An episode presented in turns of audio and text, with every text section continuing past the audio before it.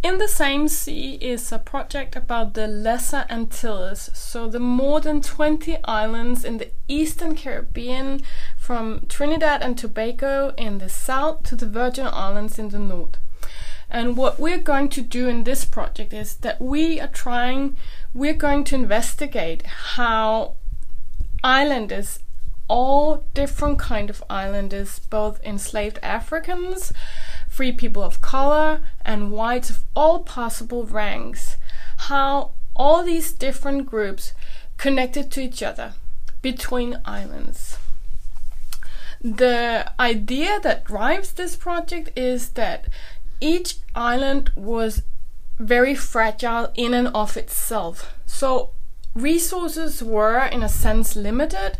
And I'm talking here both about uh, natural resources but also human resources that turned the Lesser Antilles into a common world made by islanders themselves.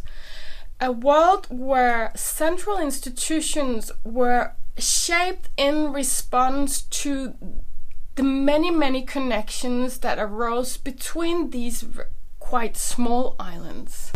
What we will do is that we will be a team of researchers that mastered the um, six languages uh, of the six colonial powers that colonized uh, islands in the Lesser Antilles.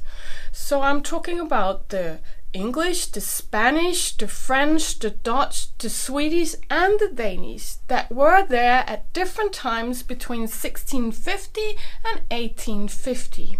So the project will uh, actually help us reconceptualize or reintroduce a strong focus on a regional level.